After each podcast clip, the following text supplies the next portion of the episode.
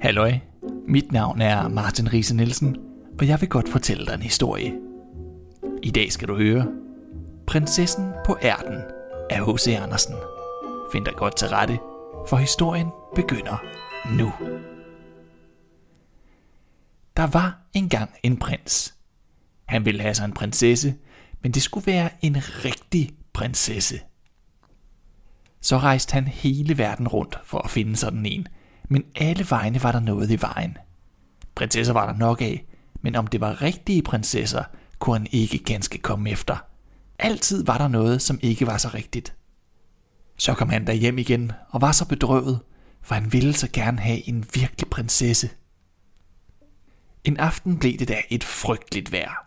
Det lynede og tordnede, regnen skyllede ned, det var ganske forskrækkeligt. Så bankede det på byens port, og den gamle konge gik hen for at lukke op. Det var en prinsesse, som stod udenfor. Men gud, hvor hun så ud af regnen og det onde vejr. Vandet løb ned af hendes hår og hendes klæder, og det løb ind af næsen på skoen og ud af hælen, og så sagde hun, at hun var en virkelig prinsesse. Ja, det skal vi nok få at vide, tænkte den gamle dronning. Men hun sagde ikke noget, gik ind i sovekammeret, tog alle sengeklæderne af og lagde en ært på bunden af sengen. Derpå tog hun 20 madrasser, lagde dem oven på ærten, og så endnu 20 edderdunsdyner oven på madrasserne. Der skulle nu prinsessen ligge om natten. Om morgenen spurgte de hende, hvorledes hun havde sovet.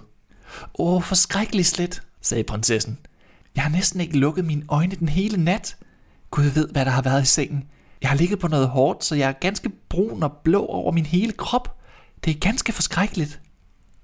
Så kunne de se, at det var en rigtig prinsesse, da hun gennem de 20 madrasser og de 20 æderdunstyner havde mærket ærten. Så ømskindet kunne der ingen være uden en virkelig prinsesse. Prinsen tog endda til kone, for nu vidste han, at han havde en rigtig prinsesse. Og ærten kom på kunstkammeret, hvor den endnu er at se, der som ingen har taget den. Se det var en rigtig historie. Det var alt for nu. Tak fordi du lyttede til Rise Fortæller. Jeg håber vi høres ved.